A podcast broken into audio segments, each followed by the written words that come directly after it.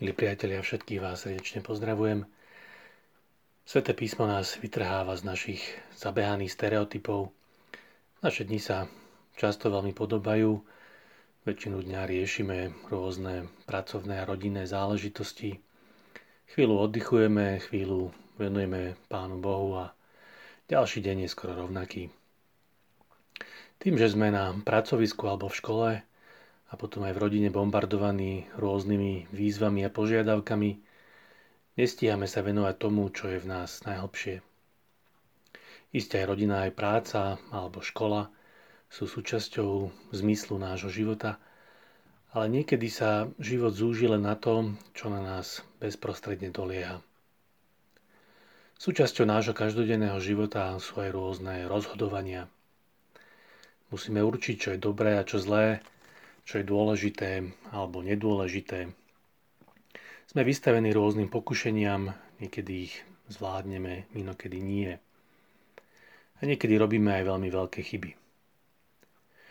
Popri kolobehu vízie povinností, rozhodnutí, pádov a vstávaní si však uvedomujeme, že náš život je nasmerovaný k jedinému poslednému cieľu.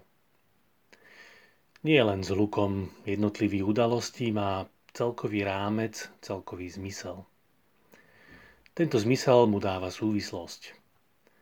A vieme, že tento zmysel je väčší, nekončí našou smrťou. Pred nejakým časom sa za mnou zastavil jeden mladý muž, ktorý sa spolu s celou rodinou chcel dať pokrstiť. Rozprával mi o tom, ako bol na pohrebe svojho príbuzného. Príbuzný nebol veriaci a pohreb bol civilný. Mladého muža počas tohto pohrebu naplnil pocit prázdnoty. Keď sa na pohrebe čítal životopis jeho príbuzného, bol to len zhluk jednotlivých udalostí. Najprv urobil to, potom tamto, potom ešte niečo iné. Dosiahol to a to, pracoval tam a tam. Oženil sa, mal deti, rozviedol sa, deti sa odsťahovali. Postavil dom, Dom časom začal chátrať, tak ho opravil. V práci bol najprv začiatočník, potom skúsený odborník, vedúci a nakoniec dôchodca. Veľa udalostí, ale keď čítanie životopisu skončilo, zostala vo vzduchu nevypovedaná otázka. To je všetko? Možno by niekto povedal, áno, to je všetko. Bol to človek, ktorý sa o všeličo snažil, niečo mu vyšlo, niečo nie, boli radosti, aj trápenia, bola láska, aj lahostajnosť. Teraz je koniec, prídu ďalší ľudia, ich život bude podobný. Znie to možno banálne, ale je to tak. Sveté písmo však odpoveda inak. Odpovedá, nie, to nie je všetko. Život človeka má celkový zmysel. Každý jeho skutok má väčší význam.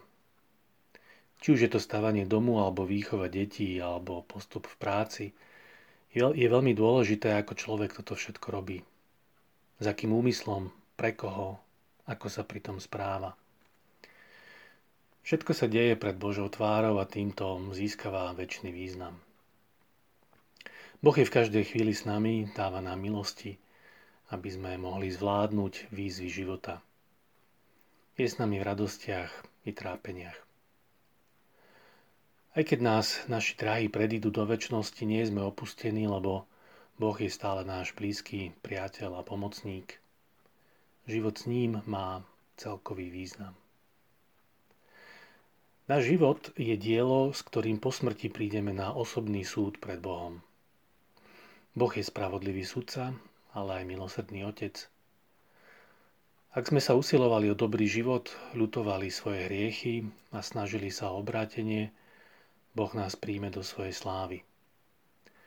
Možno sa bude musieť naša duša ešte očistiť od nedokonalostí v očistci, ale sama to bude chcieť, pretože sa bude chcieť zdokonaliť v láske. Ak sme sa neusilovali o dobrý život, nelutovali svoje hriechy a nesnažili sa obrátenie, čaká nás väčšie zatratenie. Dobrovoľné odtrhnutie sa od Boha. Ale tomu chce Boh v každej chvíli predísť. V každej chvíli ponúka svoju milosť aj tomu najväčšiemu riešnikovi a najviac v hodine smrti. Sveté písmo nám teda hovorí, že ľudský život v žiadnom prípade nie je banalita. Naopak je to veľká dráma zápasu o dobro a lásku. V každej ľudskej duši Boh a diabol vedú zápas, aby ju získali.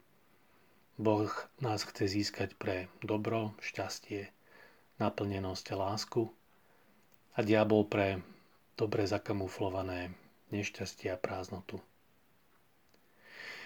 Ježiš v dnešnom evanieliu veľmi dôrazne hovorí o tom, že máme vzdorovať zlu a hriechu. Hriech nás záľudne vedie k nešťastiu, najprv vyzerá lákavo a prezentuje sa ako cesta k šťastiu, no na konci tejto cesty je nespokojnosť a prázdnota a niekedy aj oveľa horšie veci. Preto Ježiš používa veľmi silné, sugestívne obrazy. Hovorí, že radšej máme stratiť oko, ruku alebo nohu, ako vykročiť na cestu zla. Isté nemyslí to doslovne, nemáme sa mrzačiť, naše telo je veľký Boží dar, ktorý máme chrániť, sme zaň zodpovední.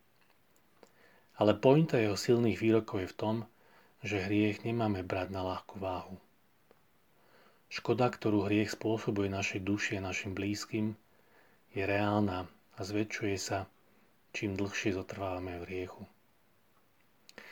Ako by nám Ježiš chcel povedať, nenechaj sa oklamať zlom, zlo ti bude náhovárať, že sa nič nestane, keď ho spáchaš. Dokonca sa budeš mať lepšie, budeš šťastnejší tvoj život, bude radostnejší, zaujímavejší a pestrejší. Uvidíš, že nikto na to nepríde. Vedle na chvíľu potom sa zase môžeš vrátiť k dobru. Ale tieto ponuky zla sú klamná ilúzia. Zlo ťa zatiahne do rozbitých vzťahov, seba ubližovania, rôznych nezmyselností a závislostí.